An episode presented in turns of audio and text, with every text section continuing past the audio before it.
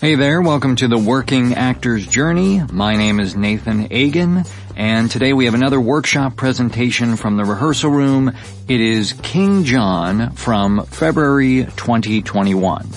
Now this is the first scene of the play, Act 1, Scene 1, and we start with the very opening. It is where we learn of the conflict between England and France. There's King John and Prince Philip, uh, and, uh, you know, an argument over control of the throne. Should it be John? Should it be his older brother's son?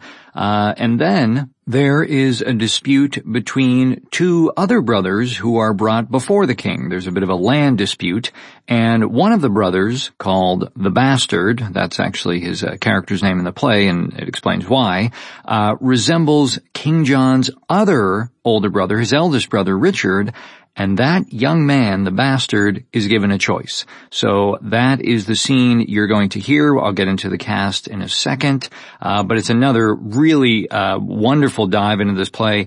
And for many people, they're wholly unfamiliar with King John.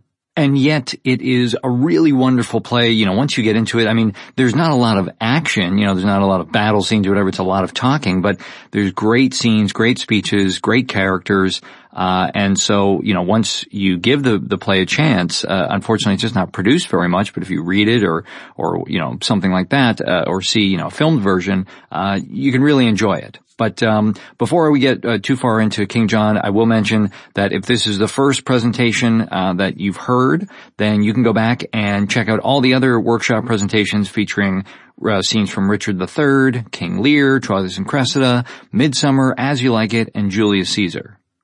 And of course, there is the entire rest of the podcast. A lot of wonderful in-depth interviews with uh, lifelong professional actors. There's over, over 25 episodes of that. And then there's some other bonus stuff and Q and A's. So lots of great stuff for you to check out. Uh, really excited that we can continue to roll out uh, new podcast episodes. I would be remiss if I didn't tell you that our new workshop Acting the Role is now open for registration. You can work with actress Susan Angelo on Lady Macbeth. This is a part she's played three times in different regional theaters in Los Angeles, New York, and Wisconsin, all professional theaters. This is a chance to learn from and work directly with a professional actor to dive into intentions and motivations, to ask your questions about the character, and to work on the text. So you can gain a professional edge on your next great part. This is a fantastic opportunity to find or even refine your audition piece as well. If you don't have something that you, you are currently using or you are looking for something stronger, or maybe you've already been working on Lady Macbeth, well, this is an opportunity for you to get a leg up on what you're doing with material and really demonstrate you know that you understand this text and you know how to make strong choices, uh, and uh, that is what casting people are looking for. They're looking for somebody to come in and say, "Oh, you know, this person knows what they're doing. Uh, the, you know, they can take direction, they can, but they can make choices, and that's, you know, that's what they want to know. They want to know that you're going to come in and work at a professional level. So it is all virtual and anyone, any, any race, any uh, gender, any age is welcome to sign up for either the actor or audience seats, though space is limited even though it's online and sessions begin Monday, October 11th. So don't delay in uh, checking that out. Uh, you can go to workingactorsjourney.com and find links to uh, sign up for acting the role with uh, Susan Angelo on Lady Macbeth. Really excited uh, that we can bring that uh, new opportunity to all of you. And okay, bringing us back to today's episode and King John, the cast that you will hear is Marcelo Tubert as King John, Madeleine Person as Queen Elinor, Ross Hellwig as Philip the Bastard, and Corinna Christman as Robert. She also plays uh, Chatillon. He's a, uh, French uh, ambassador of sorts, and uh, he comes in at the beginning, and then uh, uh, through the magic of theater and online, Corinna will transform into the character of Robert, the other brother that brings that land dispute. and for the kind of creative side, there's Gigi Bermingham is directing this scene, and Gideon Rappaport uh, was the dramaturg. So, without further ado, I hope you enjoy. Here we go with the rehearsal room presentation of King John from February 2021.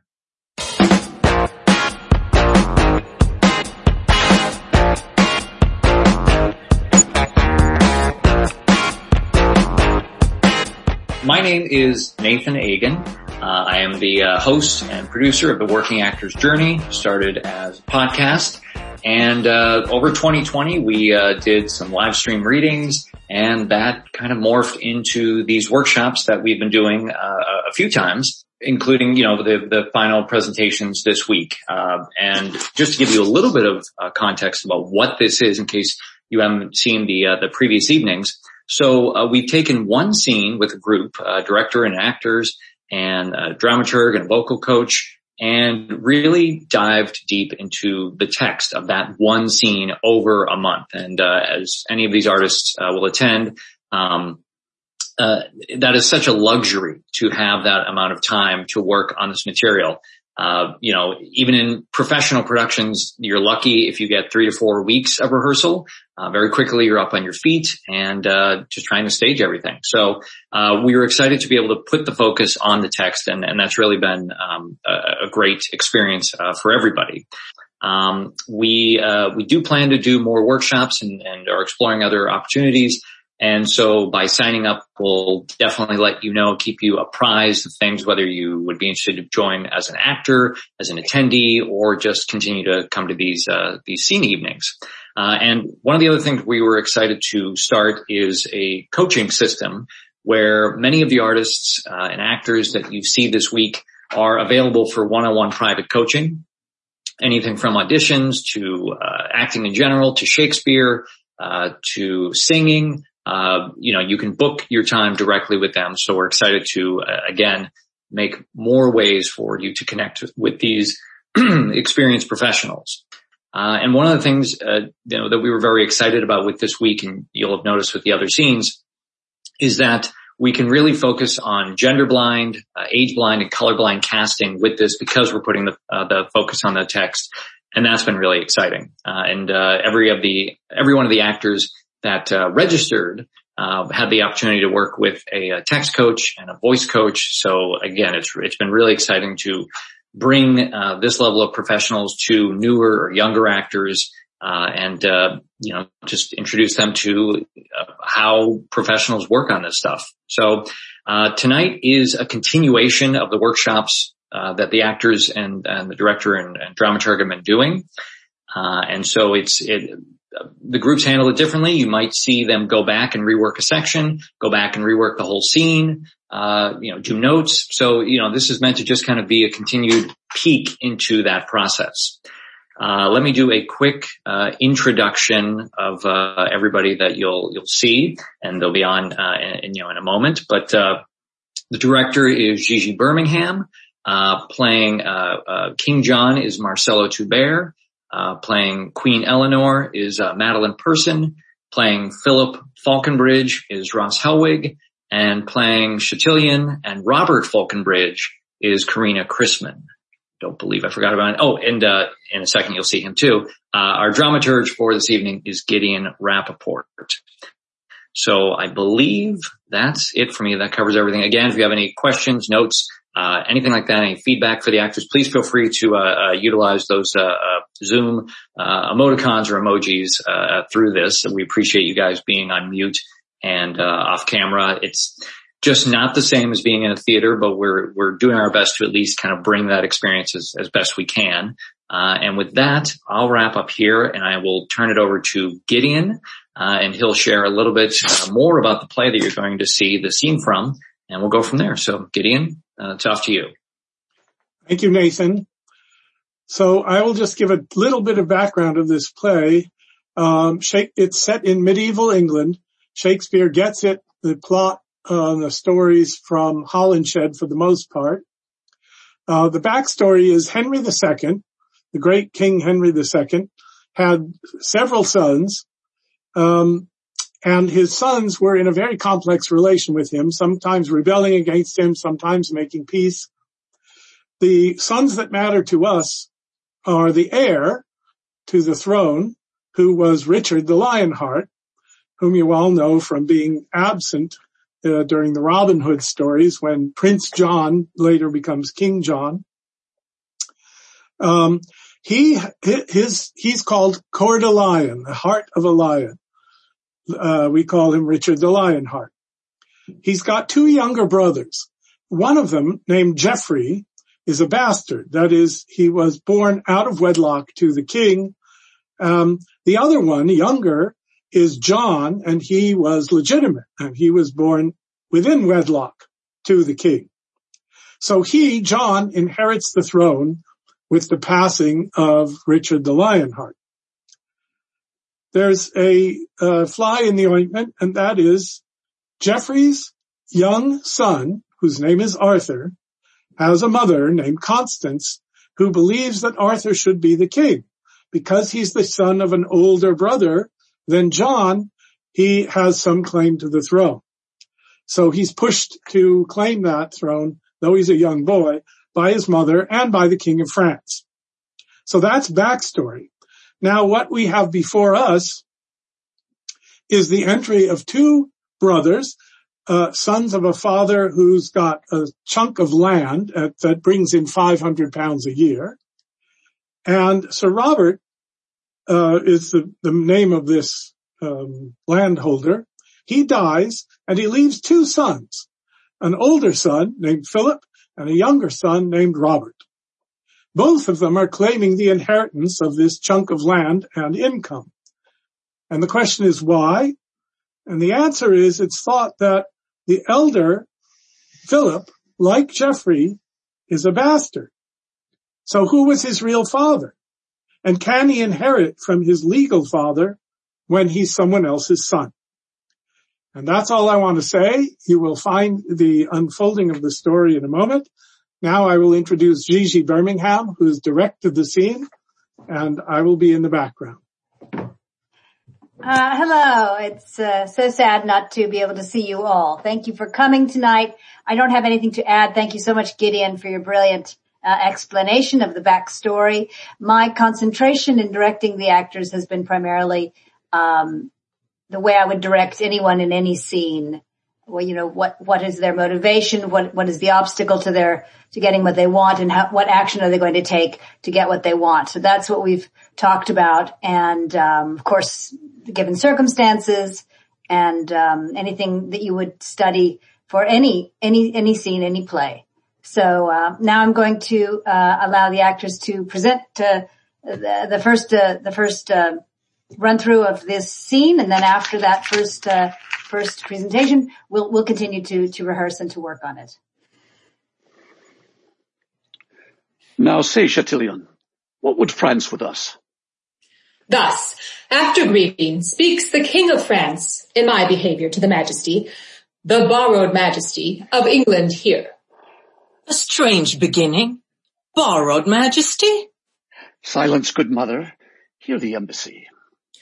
Philip of France, in right and true behalf of thy deceased brother Geoffrey's son, Arthur Plantagenet, lays most lawful claim to this fair island and the territories, to Ireland, Poitiers, Anjou, Touraine, Maine, desiring thee to lay aside the sword which sways usurpingly these several titles, and put the same into young Arthur's hand, thy nephew and right royal sovereign.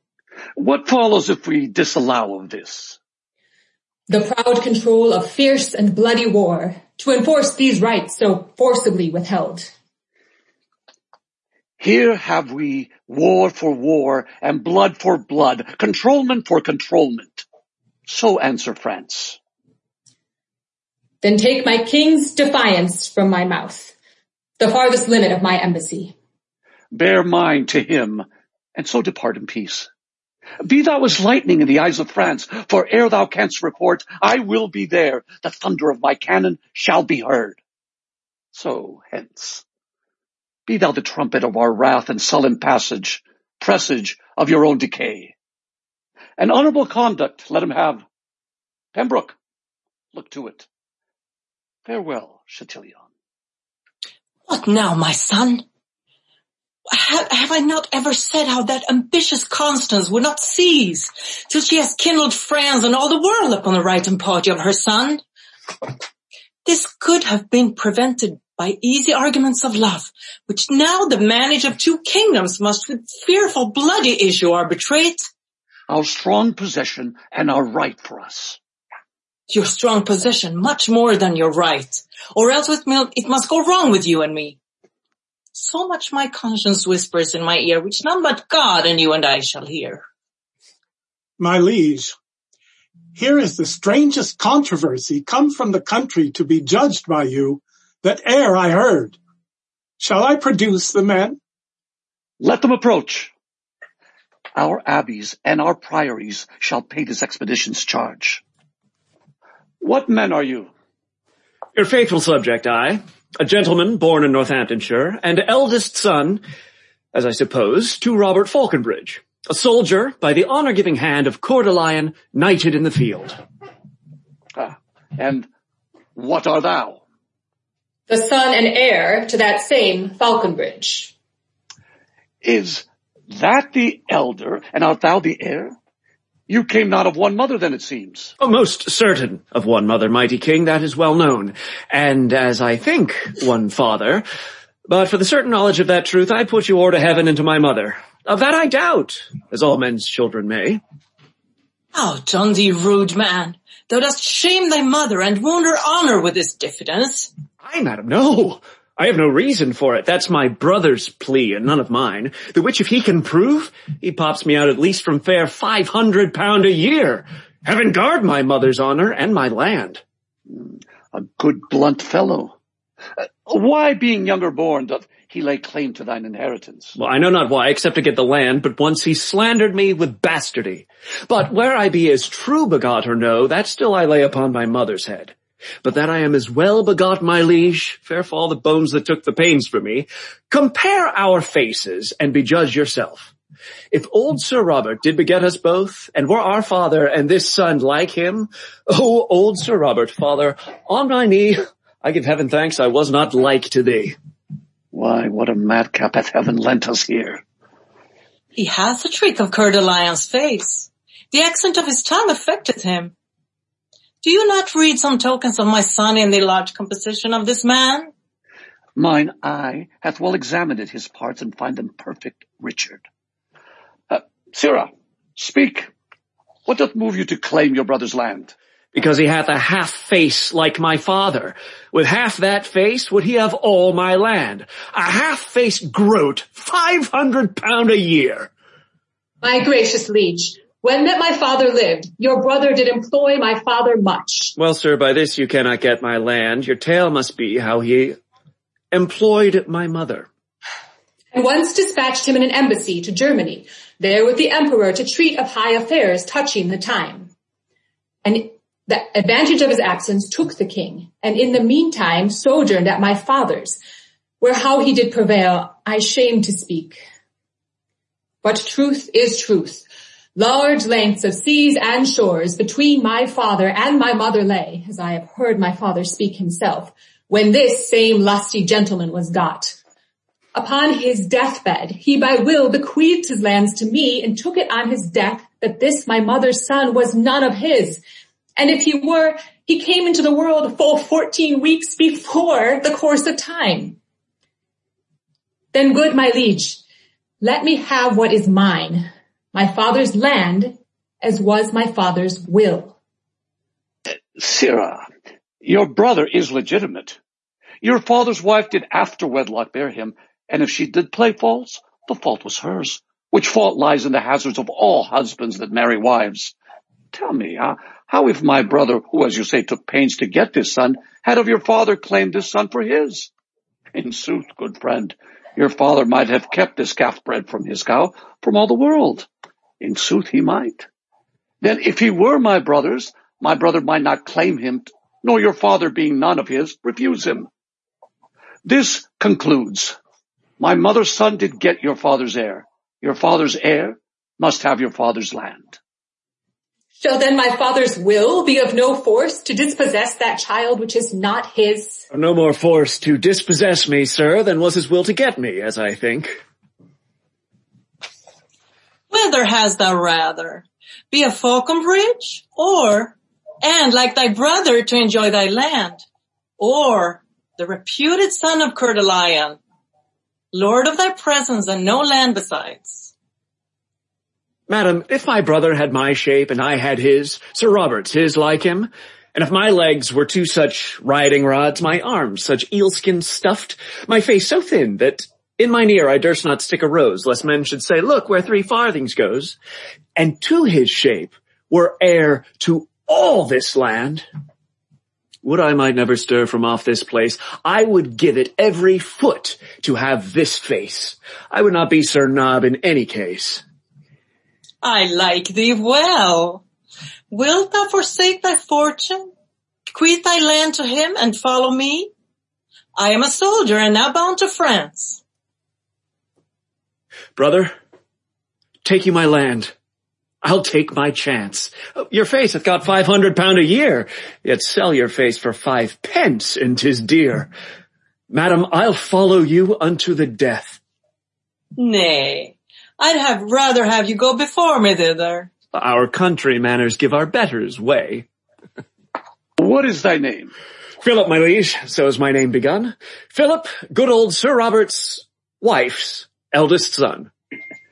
Uh, from henceforth bear his name whose form thou bearest. Kneel down, Philip, but rise more great.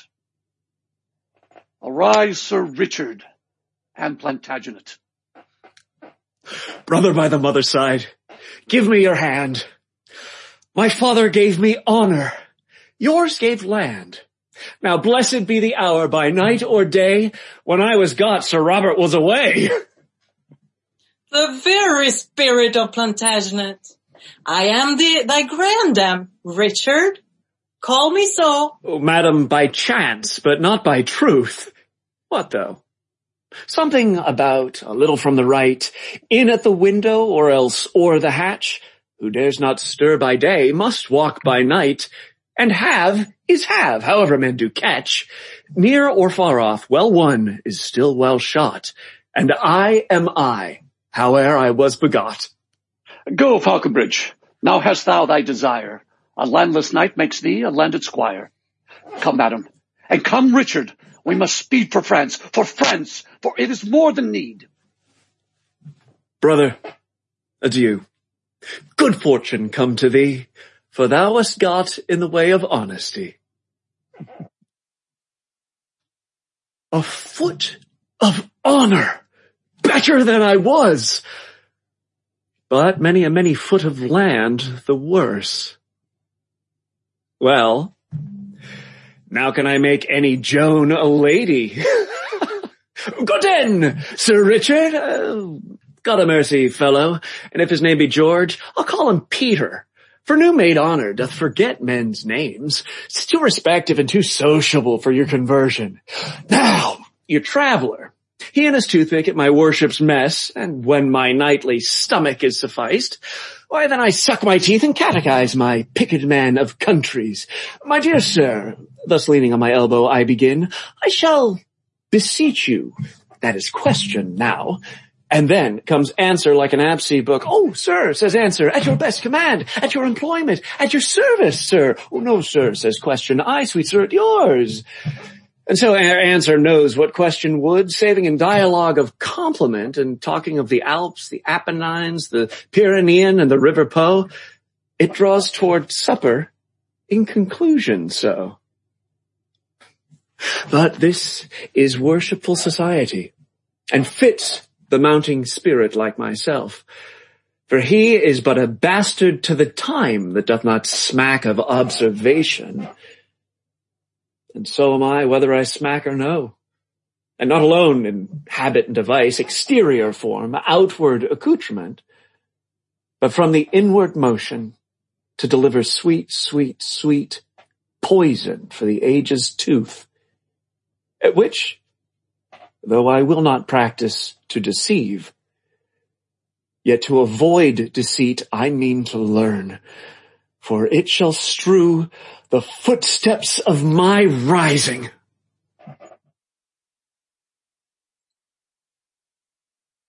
It was wonderful. Uh, it was a very abrupt departure, but, but, but the meat was there. So thank you for that.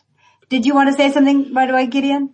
Uh, I got a few specific line notes if you want me to do that whenever Uh, you you- want. Yes, why don't you go ahead and do that? Okay.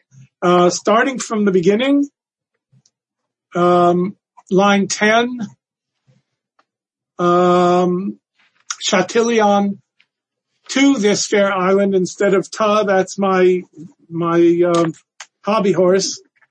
Um, king at line 56. Uh, you are, I am hearing what are thou and it needs to be what art thou with the T. Oh yes, I think you, what art thou? What art thou? Art thou? Yes. Um, sure line 93 is, um, also the king. All right. Mine, what did I write? Oh, mine eye hath well examined his parts instead of my eye, mine eye. I think that was Mine eye hath, yeah, mine eye hath well examined his parts and finds them perfect riches. Oh, I know, I know what it was. You said find them and it's finds them. finds, That's what it was. finds them per, and finds them perfect. Yes. Make sure you What? hit all those consonants. at the Yes, the consonants, please, especially on Zoom. Um, Robert Falconbridge at line 104, uh, to, um, that time instead of the time. Yes. Yeah. Um, Philip, line 141, um, and if. I swallowed the and, didn't I? Yes, you did. Okay, thank you. You're welcome. Uh, King at line 166. Um, uh, you left out the thou. Kneel thou down, Philip, but rise. Yes. I've, you know, I've been doing that uh, consistently. Uh, you know, so that, that now it's time to just poke my eye out. Okay. I will not poke your eye out, but I will repeat myself if I have. I have, no, listen, I appreciate it. Uh, appreciate Philip, it. line 220. Um, what is it? Oh, no, it was, um, my, what was it? Line 200, I'm sorry. Mine elbow. Not my elbow, but mine elbow. Mine. Thank you. Um, at line 208, uh, Alps and Apennines rather than Alps the Apennines. Oh, did I say and the Apennines? No, you didn't say and the. You said of the Alps, the Apennines instead of The- of the Alps and Apennines. Gotcha. Thank you.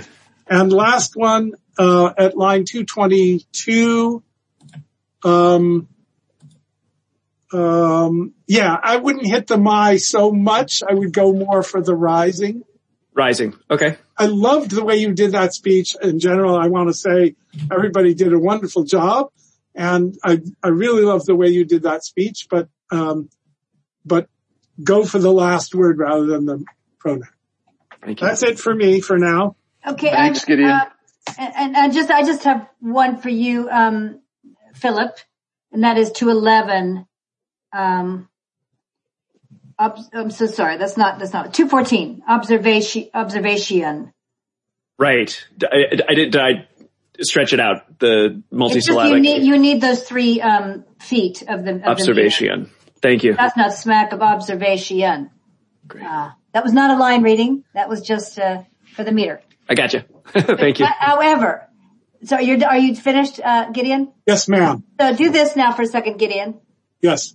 Go like that. um, so everybody, this is so important what Gideon shares with us. But for this next um, run through, I want you to not worry about that. I want us to just concentrate on the intentions and the given circumstances. So you can just uh, relax a little bit about the speech. I thought it was it's awesome. You know, um, although Nathan says it's it's such so luxurious to have four weeks to work on the scene together with your director, you've only actually had um, once a week for an hour and a half or two hours for this is the fourth time. So we've only had three rehearsals prior to this for an hour and a half or two hours. So we've actually had very little time together. And I know some of you have had some time with Gideon, um, and, and Ursula, uh, for voice and that's fantastic. But actually we haven't had very much time together. So we're just going to continue, um, to work on the material. Okay. Um, I have some technical things. So, um, Corinna, um, do you have hair clips or something to put your hair back? Nothing, or even a rubber band, something, because it is a little distracting when it falls into your face. Um, so I'll start at the top. King John, if there's anything Yes. you can do to um, begin the scene um, with sort of um, oomph, that is to say, to present to present uh, the beginning of the scene that you are you are deigning to speak now, and so it can be a little a little more um, Is it like a little more formal? kingly presentational. A little more formal. Yeah, well, um, Yeah, formal is not the word I'm looking for. Just uh, announcing yourself by speaking. You're announcing your um, you're opening the floor. Do you see what I'm saying? I am. Yeah. I do. Okay, good, good. We'll, Um, we'll see. It's an invitation. You know, you're invita- you're inviting the, the proceedings to begin. You're here for, for the re- reception of whomever is coming before you. Right? Okay. Gotcha. Um, that was great presenting, presenting the news, Chatillon. That was, that was wonderful. Um, you've been working with Gideon? Yeah, it's, it's yeah. Nice, nice work. Very nice, both of you. Um, so Chatillon, you know you left too early, right? You want to wait till King John releases Yeah. you. He says farewell, Chatillon. So that, that's, yeah, that's the, the very subtle hint that that's the moment to, to leave. Um, Queen Elinor, take some deep breaths as you as you work. Take deep breaths because, um, especially in Shakespeare, you don't want to be breaking up lines at places that it, they shouldn't be broken. Do you know what I mean? You want to be sure to have enough breath to follow through on the the line. Um, King John, Yes. our strong possession. Where's that? Our strong possession. Uh, that's Right to- 39. Yes. So what are you, what are you doing there? What, what are you doing there? Why are you replying to her in that way? It's not even a full sentence. What are you, what are you saying to her? She says, she By says possession, what? we have, we, by the possession, we have, we have the right to this. It's ours. um, and do you really? Uh, well, in, in his, in my mind, yes. Yeah. But isn't it, it, are you defending a little bit? I don't know. I don't know. I'm asking. Yeah, yeah, yeah. or you're Um, telling her to shut up or something. I just think it can be, it can be, it can be sharper in that you're, you're trying to suppress her in a way, I think. Yeah, a strong position or right press. Yeah, it's an odd. It's. A, I find it an odd line. That's probably why you're you're picking up a little bit on that. Um, uh, not. He- I don't think I was hesitant with it, but it's. Um, um, it, it needs a little more umph to it. Okay. I, I think it's a strong reply. It's a rebuttal to her nagging at you. She's, she's like, remonstr- she's, she's, she's uh, blaming you. She's, uh, you know, she's, she's telling you, I told you so. I freaking told Yeah. you this would happen.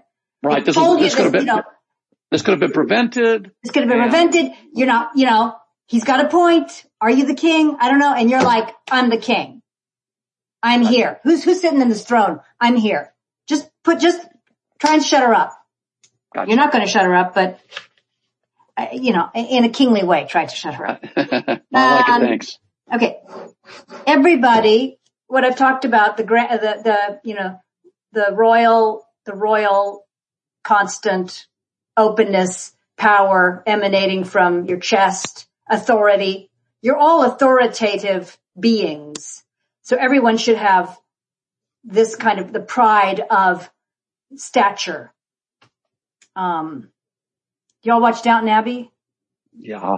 I mean, that was only 100, you know, 150 years, 100, 100 years ago, right?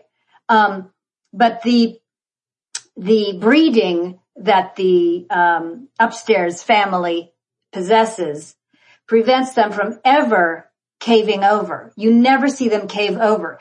Even Lady Edith, when she's in utter despair and weeping, she still weeps with her back straight. She might do this, but she would never, you know, she would never do this. She would never collapse. This remains. When you have royalty or you have stature, you just, it's the first thing you're taught is you stand with self-respect. So I think everybody, everybody in the, um, in this story, um, can afford to stand with authority.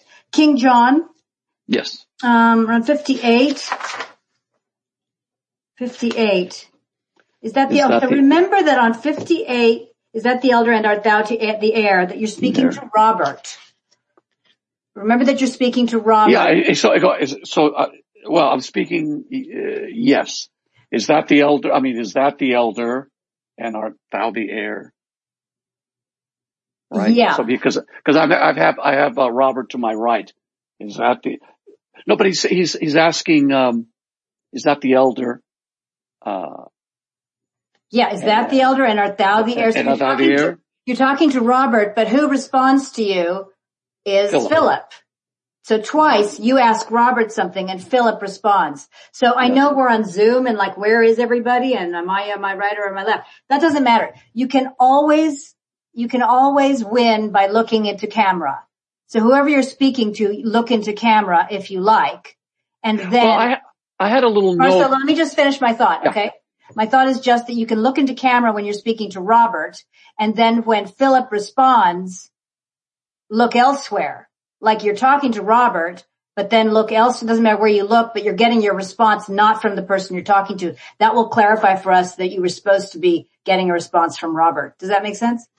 Yeah, because I think I have um, uh, Robert. Uh, is that the elder? I had him here. Is that the elder? And art thou the heir? So I had them in two different places. But is that the elder? And art thou? I mean, I could just keep it here. Is that the elder? And art thou the heir? I don't know if that makes sense. What I'm saying is, as long as you shift your focus from whoever Mm-hmm. you're asking the question to, we will know that somebody else is answering you.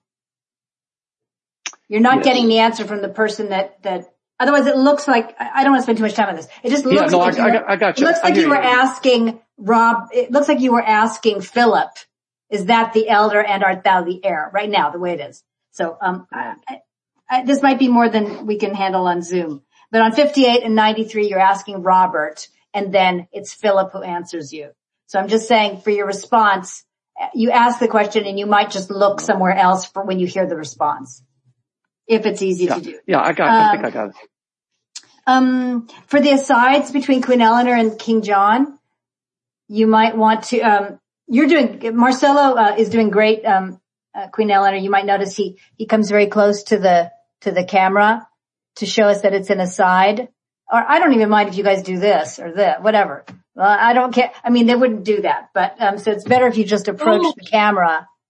Yeah, I don't, th- this doesn't work because that's so plebeian. Um, but just move closer to the camera so we know it's an aside. And remember that it is an aside between you.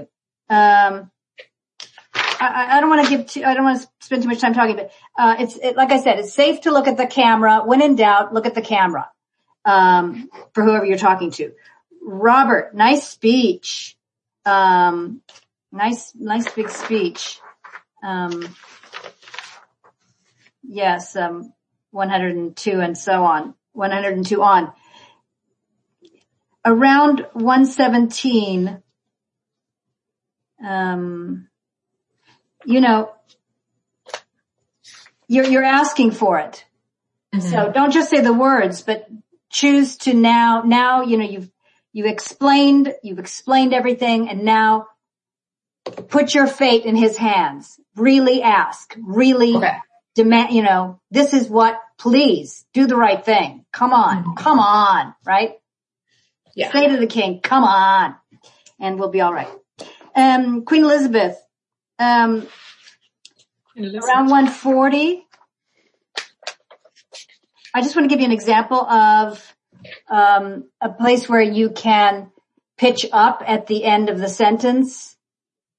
Not that way, not the way I just did, where we in people in current parlance always talk like they have questions every time they're talking, they're always asking questions like that all the time.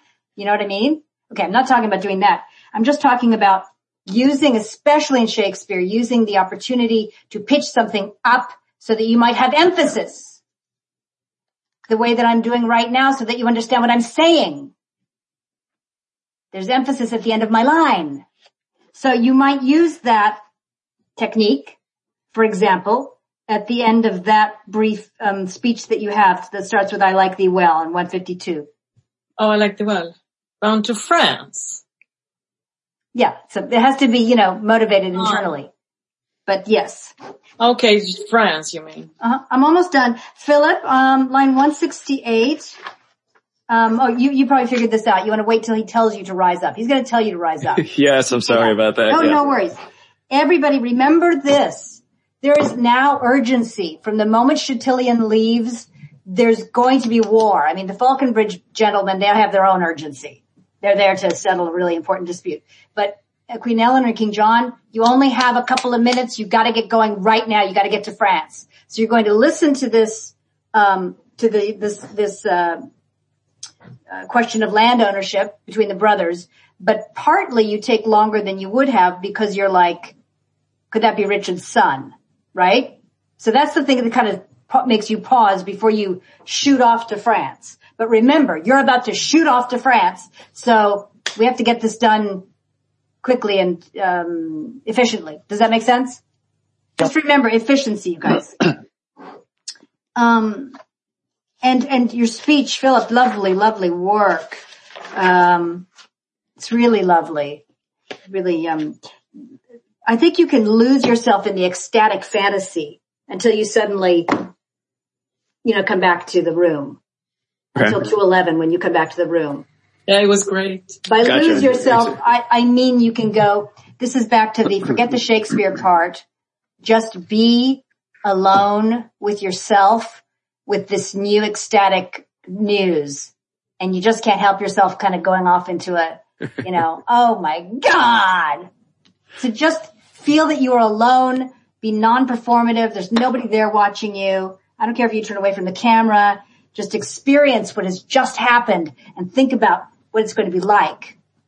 Does that make Cool. sense? It does, yeah, thank you. Good. Um, and two, yeah, cool. Okay, let's do it again, you guys.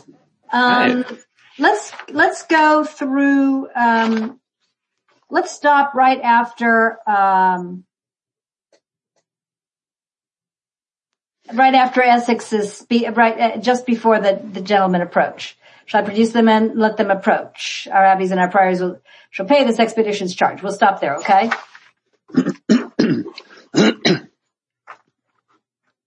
Take a moment, you guys, to set, you know, take a moment within yourselves, take a breath, think about where you came from, how long you've been sitting there or whatever you're doing, and what's about to happen.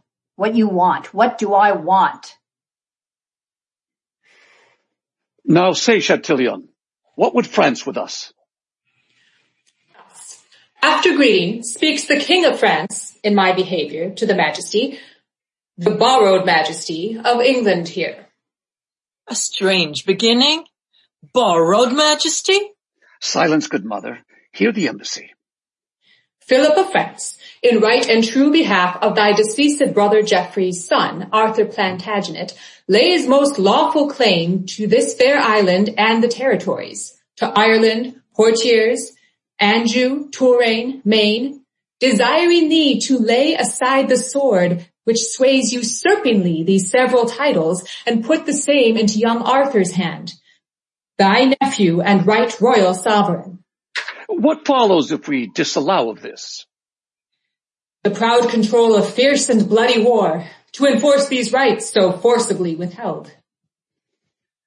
Here have we war for war and blood for blood, controlment for controlment. So answer France. Then take my king's defiance from my mouth, the farthest limit of my embassy. Bear mind to him, and so depart in peace.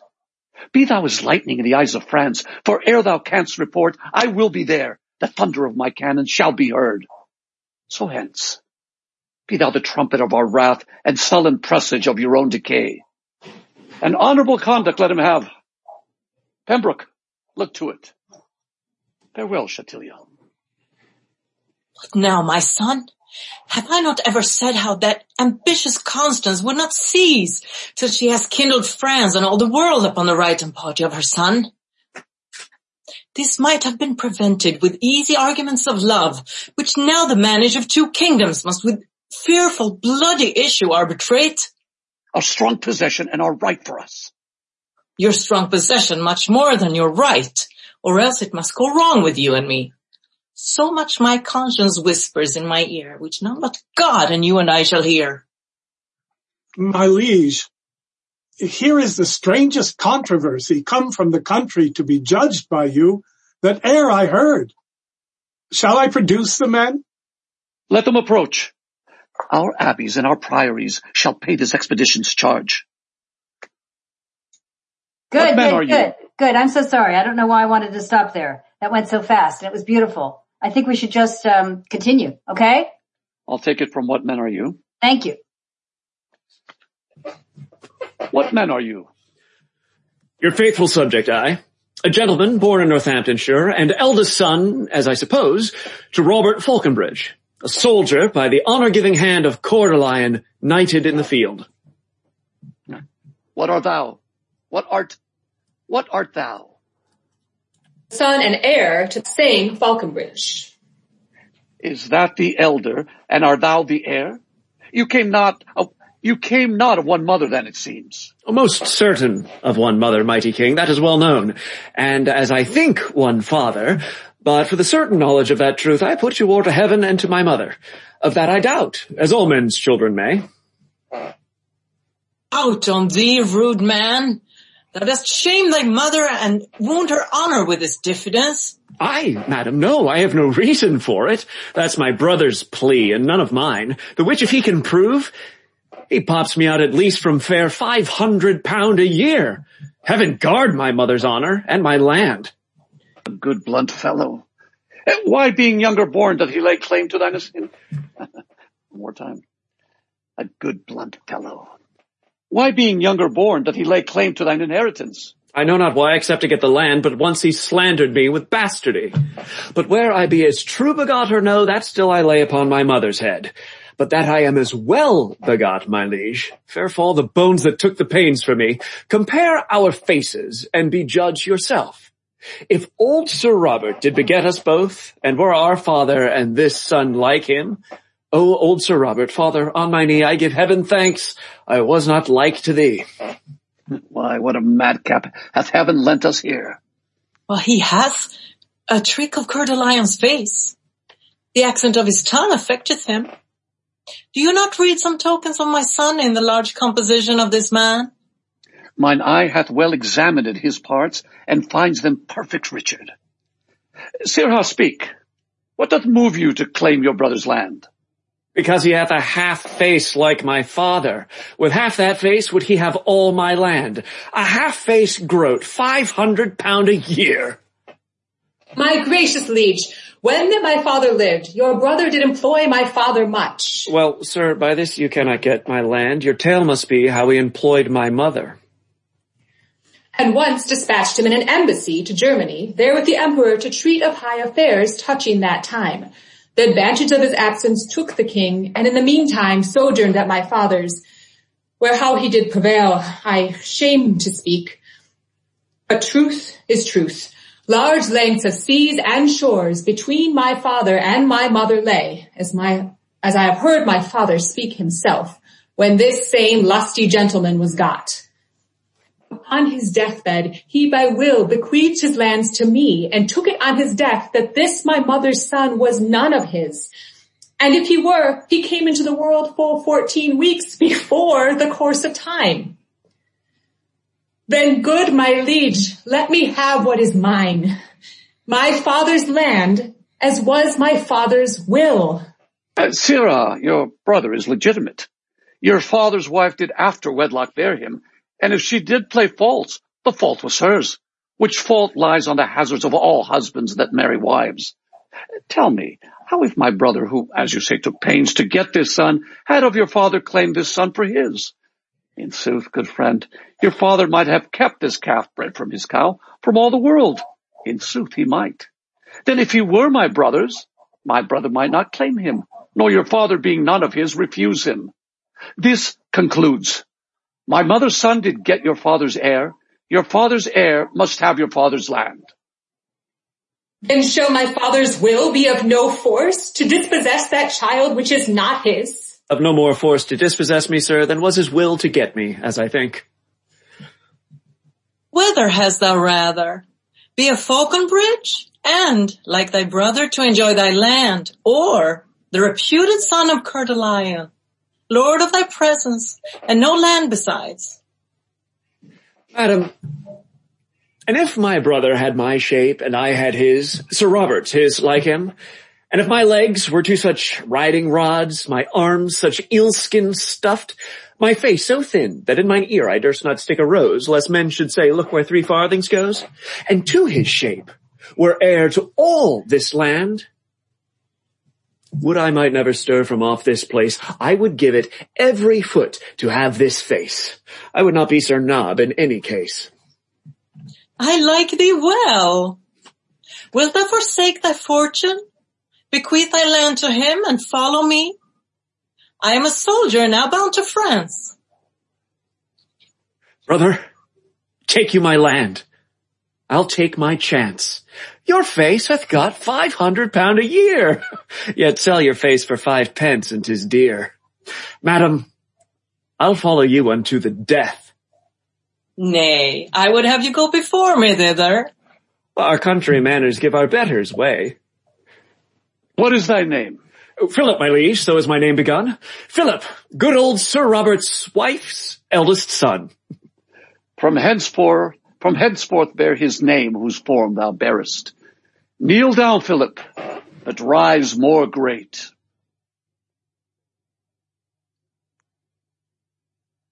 Arise, Sir Richard and Plantagenet. Brother by the mother's side, give me your hand. My father gave me honor. Yours gave land. Now, blessed be the hour by night or day. When I was got, Sir Robert was away. The very spirit of Plantagenet. I am thy grandam, Richard. Call me so. Oh, madam, by chance, but not by truth. What though? Something about a little from the right, in at the window or else o'er the hatch. Who dares not stir by day must walk by night. And have is have, however men do catch. Near or far off, well won is still well shot, and I am I, howe'er I was begot. Go, Falconbridge. Now hast thou thy desire. A landless knight makes thee a landed squire. come, madam, and come, Richard. We must speed for France, for France, for it is more than need. Brother, adieu. Good fortune come to thee, for thou wast got in the way of honesty. foot of honor, better than I was, but many a many foot of land, the worse. well, now can I make any Joan a lady? Good den, Sir Richard. Uh, God a mercy, fellow. And if his name be George, I'll call him Peter. For new made honor doth forget men's names. Tis too respective and too sociable for your conversion. Now, your traveler. He had his toothpick at my worship's mess, and when my nightly stomach is sufficed, why then I suck my teeth and catechize my picked man of countries. Uh, my dear sir, thus leaning on my elbow I begin, I shall beseech you, that is question now. Oh, and then comes answer like an Absy book. Oh, no, sir, uh, says answer, at your best command, at your employment, at your service, sir. Oh, no, sir, says question. I, sweet sir, at yours. And so answer knows what question would, saving in dialogue of compliment and talking of the Alps and Apennines, the Pyrenean and the River Po. It draws towards supper in conclusion, so. But this is worshipful society and fits the mounting spirit like myself, for he is but a bastard to the time that doth not smack of observation. And so am I, whether I smack or no. And not alone in habit and device, exterior form, outward accoutrement, but from the inward motion to deliver sweet, sweet, sweet poison for the age's tooth. Which though I will not practice to deceive. Yet to avoid deceit, I mean to learn, for it shall strew the footsteps of my rising.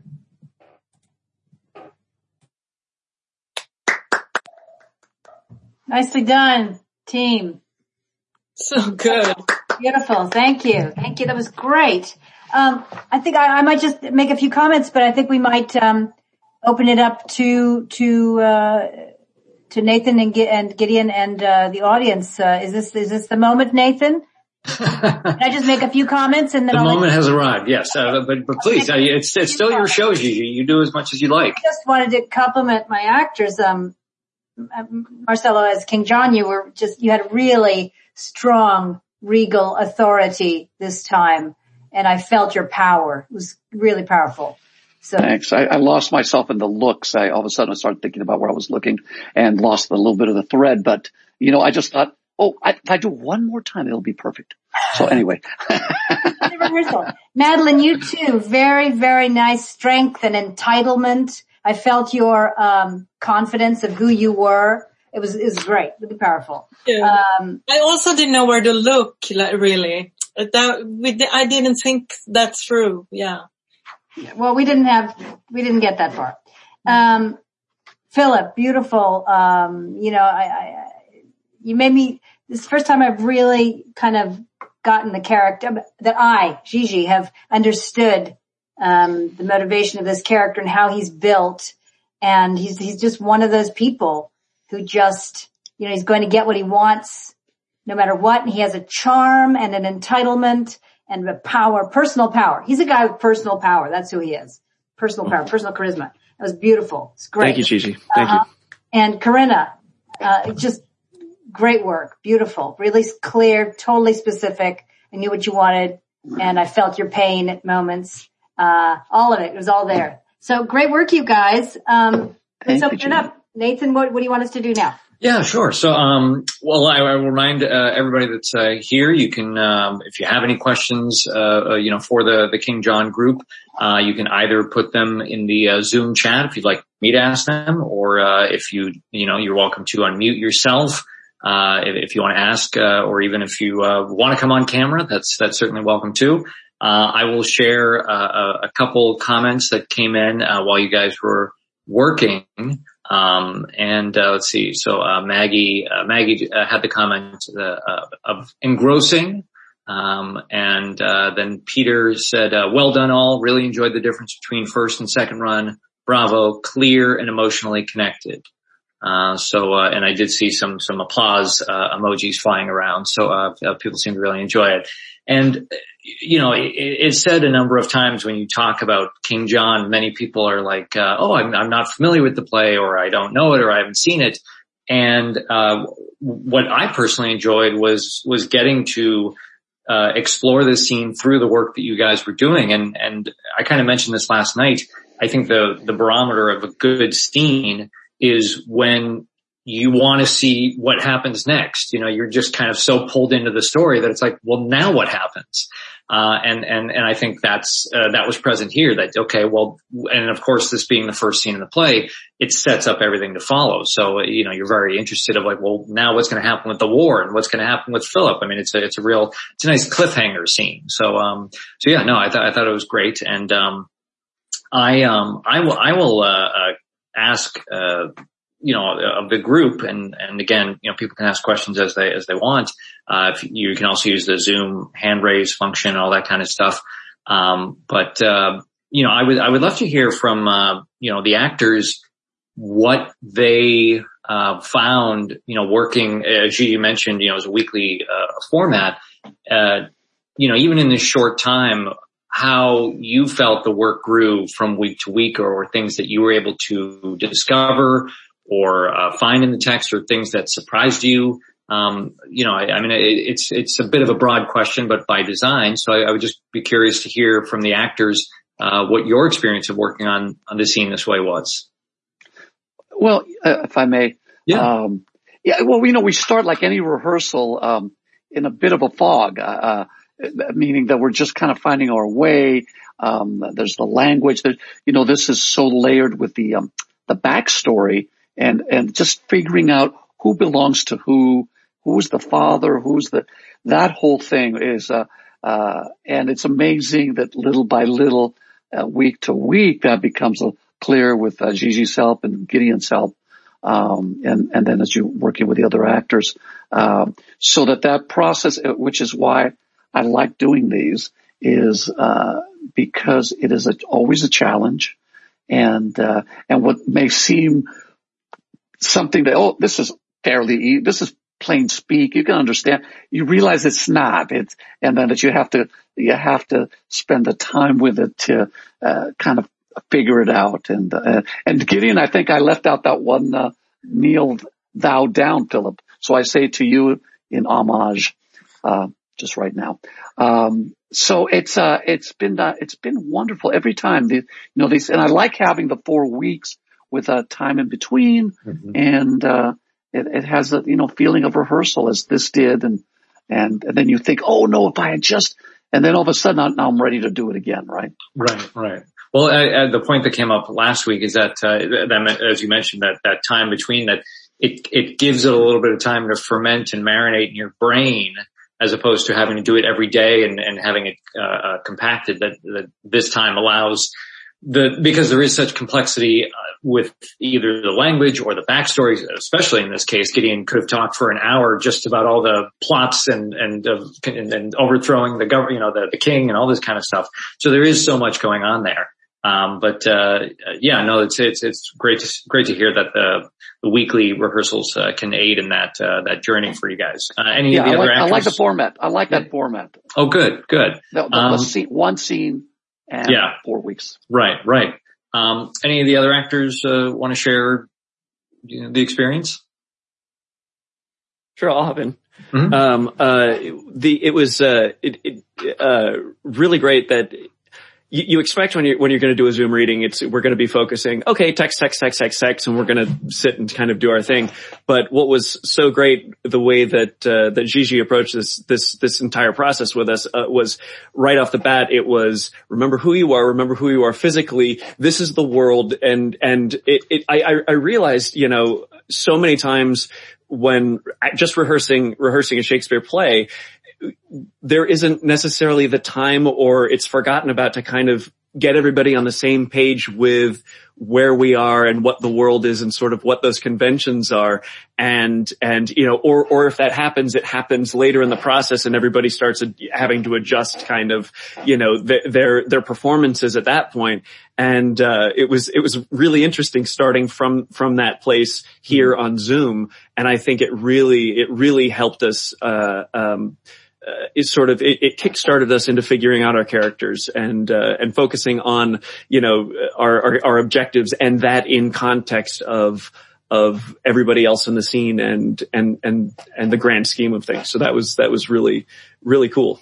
And uh, and Ross, in your case, this was a character that you had played before. I didn't, and I didn't know that. You know, you coming into this. So, what was it like to revisit just this? You know, this part of that character. Uh, it was awesome. Uh, it, you know, it's, it, it's, it's a, character with a character like this, you know, you play it the first time and you go, man, I want to do it again and again and again. Um, and, um, you know, there were some things that, uh, that, that, that even, even, you know, in this, in this first scene, just, just textually, I had struggled with the first time through, uh, the first time I, I, I worked on, on the piece and, and I really kind of took this opportunity, um, working with Gigi and with Gideon to kind of, to dig in, uh, more slowly with more specificity, with more time, uh, to kind of, you know, uh, uh, answer some some questions I've had, like mm-hmm. you know, for for, year, for years since, since that first time, uh, and so um, you know, I, I, love being able to come back to something and and come to a, a deeper understanding of it.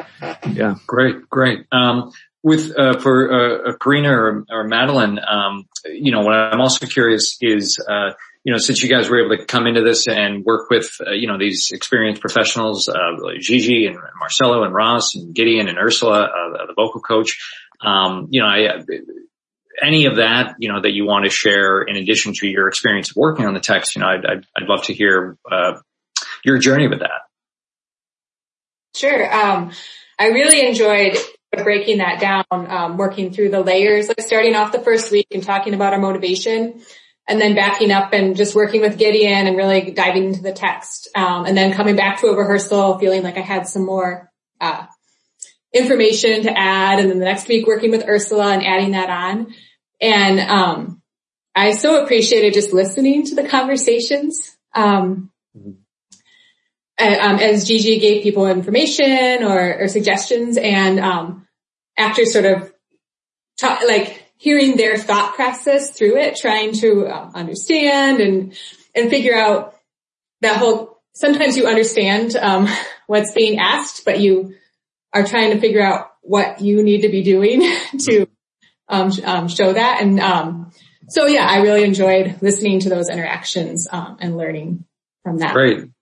Well, uh, you know, like many of us, uh, who have been in an acting class, uh, can, can relate when you're up and working on your scene, you, your brain can tend, can go to mush and you can't process anything the teacher's trying to tell you. But of course, everyone in the audience, it's clear as day what is being said, and what's being asked. So it, it can be very helpful to, to have that observational standpoint, uh, you know, in this kind of, you know, to be in the room and to hear the conversations between others uh, even if both people are communicating clearly, you have the benefit of hearing like, oh, this is okay. Yeah, I see how that would help, or or the stress here, or the uh, intention there. Uh, that that kind of thing is absolutely helpful. Um, it's, it's amazing oh, yeah, how. Ahead, no, I was just going to say it's amazing how uh, uh, when other people get notes, uh, they are so clear. Why aren't they getting that? And you know, and then and then you get your, you think, oh, wait, what, what was, what did she tell me? Wait, right. what, or, um, or, the, or there's the actor uh, mentality of like, but I'm doing that, right? Aren't I doing that? Like I'm, I'm, I, I am doing that. It's like, no, you're, you're not doing, you think you're doing it, but that's okay. Well, I appreciate, uh, Gigi. Also, Gigi is so specific, um, yeah, in, in the breaking down of the acting stuff that is, um, um, you know, because sometimes we just forget to mm-hmm. do that, that part of the work. Yeah. Well, and, and I think it's a great reminder, uh, you know, a number of people have mentioned it that, you know, Shakespeare wrote scenes about real people. You know, yes, they were kings and queens and royalty and all that, but it was, it was what was really going on behind closed doors. And, and that's what made them relatable and why we're, you know, still talking about it 400 plus years later. So, you know, bringing that, that, uh, reality to it, I think is, is helpful. And, you know, to, uh, uh, having that, I, I guess I won't call it a modern approach, but just having that specificity, uh, I think only adds to the scene, um, to the work and uh, overall. Uh, Madeleine, was there anything you wanted to share? I've enjoyed the process. I agree with Marcelo that, you know, four weeks, one scene, uh, you know, it, it, we get the time, it gets uh, it, the time to sink in and, um, uh, yes, I've enjoyed it. I love acting. I love it, you know, and I, I think everybody here in this group is wonderful actors. So I enjoy it very much. Oh, cool. And, uh, I, I, do want to get to Gigi and uh, Gideon in a second. I just want to share a couple more comments uh, from the group. Elizabeth says, uh, love the terrific work. I saw an early rehearsal, so it was good to see how well it all developed. Uh, well done, y'all. Uh, and then Eleanor had a question for, I, I, guess it's mostly for Ross. you know, with your monologue at the end, you, you, know, you clearly have a facility with the language in terms of speed. Um, was there a choice in terms of, you know, for yourself, I, I, you know, and I'm trying to parse out her question, uh, of, of how, uh, your pace was going to be through that because it, it gets a little, I mean, I shouldn't say a little, it gets dense in terms of what you're talking about and the imagery you're using. So did you think about you know, oh, I should, you know, did you ever go through it or think about I need to really slow this down or, or not? Or how did, how did you approach it in terms of just your pace? Uh, yes. Uh, I mean, that's something that, that, that I, I, do think about pace a lot. Um, just through, throughout the process, I, I, I will admit at at the place. I, am not, I'm not done with that piece. I still feel, you know, I, I don't feel like, you know, if, if, this were opening night, I would, I would be, I would be like, no, there's still so much to do, you know, um, and, uh, so, so this is sort of a mid, a mid process, mm-hmm. um, a, a, a, a mid process place where, where, I feel like I, I am. Uh, I would definitely want to revisit pace, especially for, uh, to make sure that I'm not rushing over things that are too complex for, for clarity and, and, and things like that. And honestly, that, that last time, um, I was, I was just, just, just for a window in, if that, if that's helpful, uh, yeah. to match up what, what, what you might have seen with what was going on in, in my mind that time was I was focusing on that, uh, sort of, um, you know, emotional springboard that, that Gigi had, had, had mentioned before this last time and using that excitement through the first, through the first half Um, I don't know if that is is at all part of the. I, so I wasn't thinking about pace, but I imagine I, I in my excitement I might have gotten I might have gotten uh, sped up at that time, and then I sort of let myself out of that at line 210 or whatever, whatever the, the, the, place was where, where he, where, where he comes out of it. Mm-hmm. Um, but, um, uh, so yes, I, I do think about, I think about pace very, very much so when I'm, when I'm breaking down how I'm going to be, uh, doing something eventually. That was part of my process up to this point, but it wasn't on my, it wasn't on my mind that time. Sure. Yeah. And, yeah. And, and I think, you know, for a lot of actors, there's, there's the work that you're doing and then eventually you just kind of trust that it's there when you when you tell the story. But uh, I, I, think the question was was uh, partly about just your your preparation to that point. And, and what I want to also distinguish is that um, I don't think it, it or yeah I, I'm I, I don't believe it's happening in this case but a lot of times actors when they're unclear about something can tend to go very quickly because they're just thinking I just want to get through this I don't know what's going on and I, I, don't want anyone to quiz me what's going on. So let me just say this as fast as humanly possible so we can get to the next thing. Uh, and I know you've spent a lot of time uh, working on this piece, uh, including uh, on a session with Gideon to really, I think, uh, it seemed to really help you understand what is it I'm talking about? What is everything that's going on? So uh, from my perspective, it seemed like you were very clear what you were trying to communicate. It's just figuring out how can you then make sure that's clear to the audience. Is that correct? Yeah, um, and and uh, I guess I guess speed isn't necessarily something that that I feel like I need to be afraid of, so long as so long as there's a there's a director, text coach, or whatever you know that's there to say to to to, to let me know like, hey, hold on, you need to slow down. Um, and I think I think if if if operatives and rhetoric work and everything like that is is is solid so that it's it's it's more than just uh, me knowing what it is I'm saying and trusting that if I know, then the audience will know, but, but actually making sure that I'm, that I'm on point with my text work, that then you can speed things up and the audience will be able to follow the, the, uh, the argument. And that's, that, that came, that came, from, has come from years of watching, um, you know, great actors and, and some of them, um, Dakin Matthews comes to mind. Like sometimes, man, he, just he is moving at lightning speed and I'm like and and I just feel like it's magic because because I'm I'm I'm understanding crystal you know with crystal clarity everything that he's saying in very dense things. Right. Um, yeah. Yeah. Yeah. I, I mean, I, I, think it applies to, you know, both Shakespeare and, and, and certainly Shaw that, and I'll, I won't be as eloquent saying this, but there's a certain quality where you can go as fast as, as possible as long as you are clear about what you're saying that as, as, clear as you are, you can go that fast because the audience will will, will keep up with you. Um, and, and a, a, comment just came in as, as, we were talking about this that Joe said, I thought the speed the second time added to the character and to my interest about what happens next. Uh, oh, cool. And no meaning was lost because the phrasing was still quite clear. So that that kind of goes to your point um, uh, that you were making, Ross. Um, thank you, and, uh, and and thank you all for your for your comments uh, uh, as they're coming in. Uh, Gigi, i would love to hear uh, your uh, your experience with working on this scene. I don't know if you were, uh, familiar with the play at all, uh, or you know, I mean, certainly maybe uh, in some context you might, you know, certainly have known these characters. But what was it like your journey working on all this? I didn't know the play, um, so thank you for you know adding to my repertoire. Sure plays that I've read. I just want to add on to that pace uh, conversation because I, I, take some responsibility if, if anybody felt it was too fast because I did urge the actors to be aware of the given circumstances, which, you know, King John has just declared war and uh, Philip is about to join his new, you know, um, men, uh, family, uh, uh on, on, on the way to France. He, you know, we talked about he's leaving here to do what? He's got to go grab his stuff and come right back because they're on their way in 10 seconds, you know, to get on a boat, um, for, for Calais or whatever. Um, so the urgency, I, we did talk a lot about the urgency of this, of the whole scene from the moment that, uh, Chatillon leaves. There's a new, it's like a new, a new world has just, uh, you know, has just happened. England is at war taking a little break to have a little conversation with the, to have, to have, to settle a dispute which then turns into like more important because could this be Richard's heir?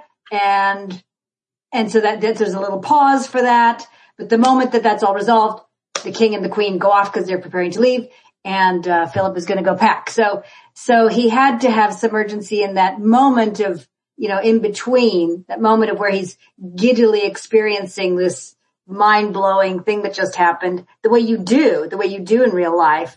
You just, everything stops for a moment and then he's off. So right, right. Take some responsibility for if, if, it was too fast. And I did, I do tend to work quickly because in real life, I mean, I'm a speedy person as you can see, but a lot of people are and a lot of television shows are now. So I like to encourage actors to, to allow natural human, of course we are faster now than we used to be, I'm sure, much faster than they were um, in Shakespeare's, I don't know what I'm talking about, but it seems that we're just super speeded up now. Everything is just super speedy. Right. But, um, I just like it to be natural, to be real. I want it to be real. Mm-hmm.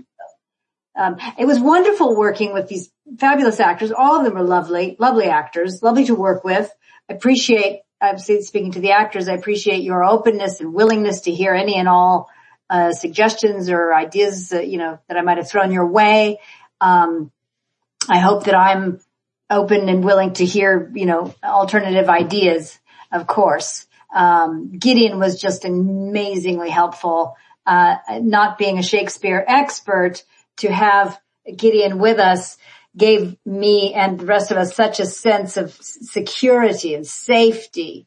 Um, and I didn't even have to worry that much about it because Gideon was there and I could just concentrate on, you know, the basics of, of a good scene, of acting mm-hmm, good, mm-hmm. you know, taking good material and making it, uh, you know, delivering it in a, in a, in a way that is, um, um, dramatic. Yeah. Great. great. Super well, fun. Super fun. You know, of course you want 10 more weeks and of course, yeah. you know, you just want to chew on it for just forever because you can because it's Shakespeare. You can just spend, you could spend endless amount of time on this one scene. You could try it 50 different ways. You could, right. you know, it's, it's just delicious material. Yeah. Oh, that's great. That's great to hear. But really uh, having Gideon there was, it makes, it's like the difference between night and day in terms of for, a, for a non-Shakespeare, um, expert director to have that blanket of, um, knowledge, um, and, and, and perspicacity and, um, acuity and noticing um, was it was amazing. Yeah, I second that. Thank you, Gideon. Well, uh, may, may 2021 be the year of the dramaturge. I, I hope there's a resurgence uh, in in uh, recognizing how valuable that uh, that that position can be, and and certainly in our workshops, uh, you know, all the groups have have said as much to have someone there that uh, is so knowledgeable about the text and, and having, I mean, even for professional actors, having another set of eyes and ears on it, uh, not, not just, oh, you missed this word, but here's something that will help you make what you're doing clearer. And that, that helps everybody. Uh, and so, um, uh, uh, Gideon, I'd love to hear from you what, uh, your experience of working on, uh, King John. I mean, again, I don't know if you would done much work on it prior to this, but uh, what was it like to to go through it over the over these uh, weeks? Well, I prepared by reading the play again. I hadn't read it in years. Um, I'd seen it. Uh, I'd seen it in a good production, but it's it's a tough play. There are lots of thorniness um, issues in it. One of them is there is a minimal amount of action. I described to to the actors and Gigi how later in the play, two big armies come in and they talk and then they go out and then they come in and they talk again. And it's, uh, so it, it's an early play. It's very rhetorical, but, um, mainly I, I want to say what I always say in these opportunities is first of all, thank you to Gigi for letting me stick around for all those rehearsals and give my notes because I feel like I'm standing up for what Shakespeare means and that's always a, a pleasure because when I'm working with good actors, which these all are, I get to hear what I tell them Shakespeare means. I say it and then they do it and it's so satisfying. It's so rewarding. Um, but I also have to say that it's, it's great to have to put that out there and then have Gigi with her vision of how it needs to be dramatic light a firecracker under the actors and make that all energized. Sure.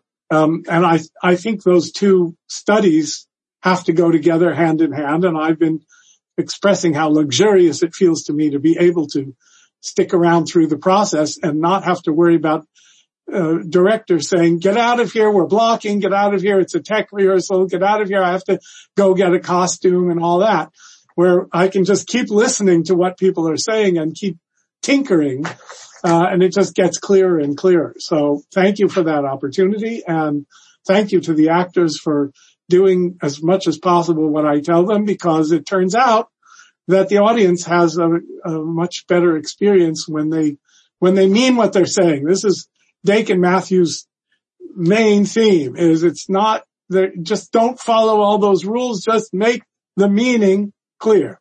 And if you, if you, my motto is if you want the actors, if you want the audience to mean their applause, you have to mean what you're saying. You can't skip over those sentences that are obscure that you're rushing to get through. Or you can't, as I used to describe it, uh, be emoting all over the stage and carrying a huge sack of words on your back. You know, it's the opposite. You have to mean every single thing you're saying and know what it is.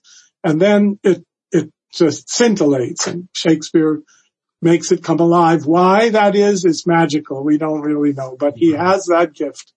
Yeah. So, uh, well, his his name came up twice. So for anyone who's who's not familiar, uh, uh, I encourage you to Google Dakin Matthews. Uh, uh, uh, I don't think you'll find many uh, uh, uh, duplicates, but uh, if if you can either you know get hold, he's been doing some Shakespeare videos, and if you can either find uh, you know somewhere to watch those, uh, or or any of his other work, and certainly you know once we get back into the theaters, if you ever have the opportunity to to, to see you know him act or or teach a master class on Shakespeare, he's somebody that you know like Gideon has has spent his life uh, really, you know, working on it and studying it. He started as an English teacher and so came with it from an academic background and then realized or, or got the opportunity to start acting in plays in the summer. And he said, well, I bet I could teach them better if I started acting in them. And that just kind of, you know, uh, uh, snowballed into his uh, his his career, and so he's yeah he's a wonderful resource uh, if you're interested. He's got great he's got great uh, YouTube videos that you can. Yes. Can you yes. repeat the name, please? Dakin Matthews, D-A-K-I. I'll, I'll, put that, I'll put that in the chat. That's, that's what I can use this chat for. He's one of the few people as dramaturg and a teacher of Shakespeare who, when I listen to him, I say, that's right. That's right. Good for you. Good for saying that. Almost, I would say probably 92 and a half percent of the time, if not 95. He's, he's just superb. So, and the issues we, we disagree about, we take up in private and I wouldn't publicize them. um, and, uh, let's see, I wanted to, uh, also, let's see if I can find it here. Um, we have, uh, we have, we have the, the, the very young, uh, uh, baby, uh, Faulconbridge, has now made an appearance. um, I wanted to share the uh, links that I had. I don't know where I put those, but I, I will put those again in here. But again, I just wanted to remind everyone uh, again, we're doing as you like it uh, tomorrow uh, at 5 p.m. and we have a great group doing that. And uh, if you have other questions, again, uh, now is a great time to jump in with those. Um, and if anyone else has anything to share too, that you know, you know this is you know anything else you want to share about the process um, or anything like that, uh, you know, welcome, welcome your, uh, your feedback and thoughts as I just, as I, as I type some stuff out here for the group. Oh, I see there is a hand raised. All right. So let me see. Let me try to unmute Maggie. Maggie, I think you're unmuted. Um, I, um, I just want to compliment everybody as well. I'm, I'm relatively new compared to so many people at this and and I have watched the uh, rehearsals and I have to say every night the myself accepted the rehearsals start at such a high level in my opinion. And then um, to just see what's happened though in these these few weeks it, it, like you say Gigi it's it isn't actually that much time that you get to spend together because each person each actor is going to get some of your attention as well. So it was just fantastic tonight. It was really beautiful to see how it had all come together. And um, a question I have, and it may seem like it's obvious what the answer is, but I but I'd like to hear from you, Gigi. How what informs you in terms of how you approach uh, giving your uh, feedback to the different actors? And also I want to say I had no idea that you were not a Shakespeare expert. I don't know if other people could tell that. or if they just were like, nah, she didn't know. I was like, from the very beginning, I thought, yeah, this woman really knows that stuff. but anyway, I'll, I'll mute myself for the answer. All right, Gigi, you're, you're muted again. I see that. I see that. How foolish of me to, to say that. Of course I'm, I'm an expert in all things. Um, no, um, my approach, you know, uh, I'm primarily an actor myself and I teach acting now and I direct occasionally. Um, but the approach is from an actor's standpoint. So the work that I do for any role is what I apply to my um, directing. Um, that is to say, to my directing actors. That is to say, I think about uh, the questions I ask myself about the world that uh, the world of the play. So of course, reading the play numerous times, so you're very familiar with the circumstances and the other characters. So I like to look at the whole before I look at an individual role or look at the parts. First, what's the world? And then you get to know the characters and who's motivated in what way. And then I come down, speaking as, when I work as an actor, then I come down to the role that I'm working on and what, what are my, what's my particular circumstance? What, what happened in the past? What's happening now? What am I anticipating for the future? What is the, what is the time, you know, what time and place am I in? Um, uh, what are my wounds? All that stuff. And then what do I want most importantly? Most importantly, what do I, what must I have and what's in the way of what I want to get and how, what action am I going to take to get what I want.